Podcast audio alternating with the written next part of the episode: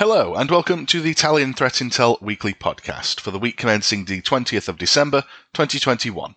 In InfoSec news this week, there have been quite a few developments on the situation regarding the Log4j vulnerability, such as new patches being required, the vulnerability being used to install Dridex, and the Conti ransomware group developing a full infection pipeline using the vulnerability.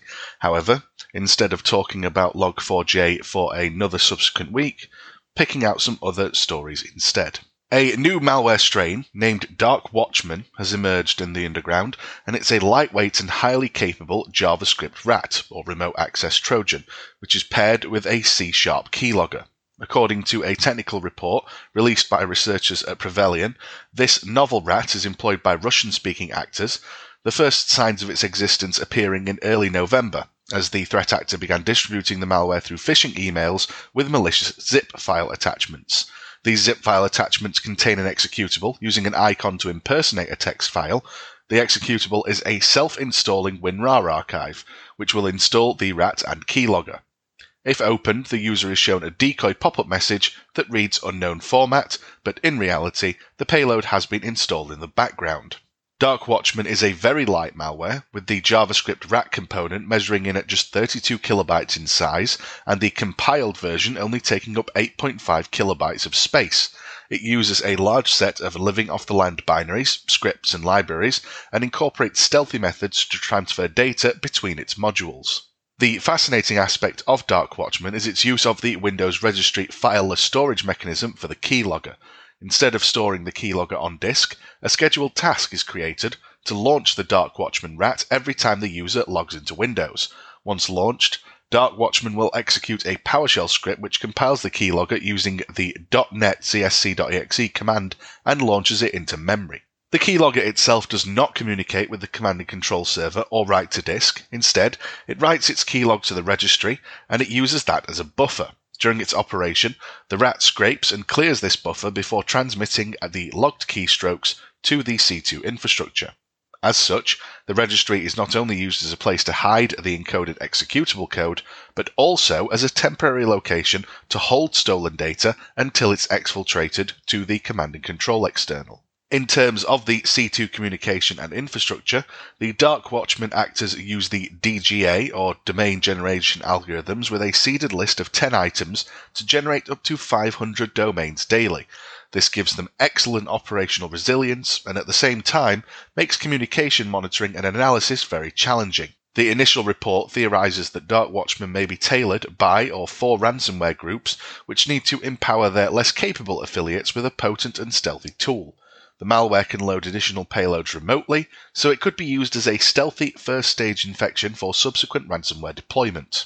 Since Dark Watchman can communicate to actor controlled domains after the initial foothold, the ransomware operator could take over and deploy the ransomware or handle the file exfiltration directly. This approach would degrade the affiliate's role to that of a network infiltrator and simultaneously make ransomware as a service operations more clinical and efficient.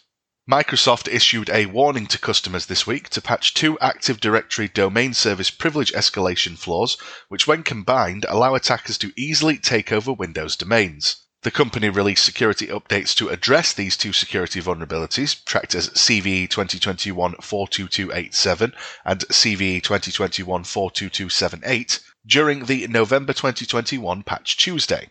The warning to immediately patch the two bugs, both allowing attackers to impersonate domain controllers, came after a proof of concept tool which can leverage these vulnerabilities was shared on Twitter and GitHub back on December the 11th. When combining these two vulnerabilities, an attacker can create a straightforward path to a domain admin user in Active Directory environment which hasn't applied these new updates. This escalation then allows attackers to easily elevate their privilege to that of a domain admin once they compromise a regular user in the domain. As always, Microsoft strongly advised deploying the latest patches on their domain controllers as soon as possible, quoting the advisory. Windows admins are urged to update all domain controllers using the steps and information available in the relevant knowledge base articles.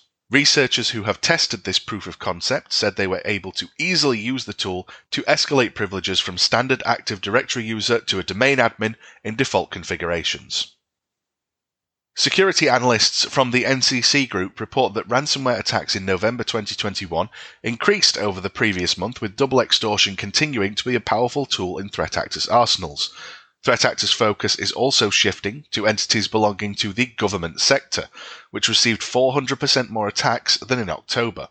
The spotlight in November was stolen by the previously under the radar Pysa ransomware group, also known as Mespinoza which had an explosive rise in number of infections, recording an increase of 50%. Other dominant ransomware groups at this current time are Lockbit and Conti, which launched attacks against critical entities, albeit fewer than in previous months. The first signs of Pysa activity reaching threatening levels became apparent earlier in the year, particularly March, leading to the FBI publishing an alert about this threat actor's activity escalation. Like almost all ransomware groups currently, Pysa exfiltrates data from the compromised network and then encrypts the originals to disrupt operations. The stolen files are then used as leverage in ransom negotiations, where the attackers threaten to publicly release data if a ransom is not paid. Thank you very much for listening to the Italian Threat Intel Weekly Podcast. Please do not hesitate to contact us should you wish to discuss any of the items outlined here. Thank you very much for listening and have a good Christmas.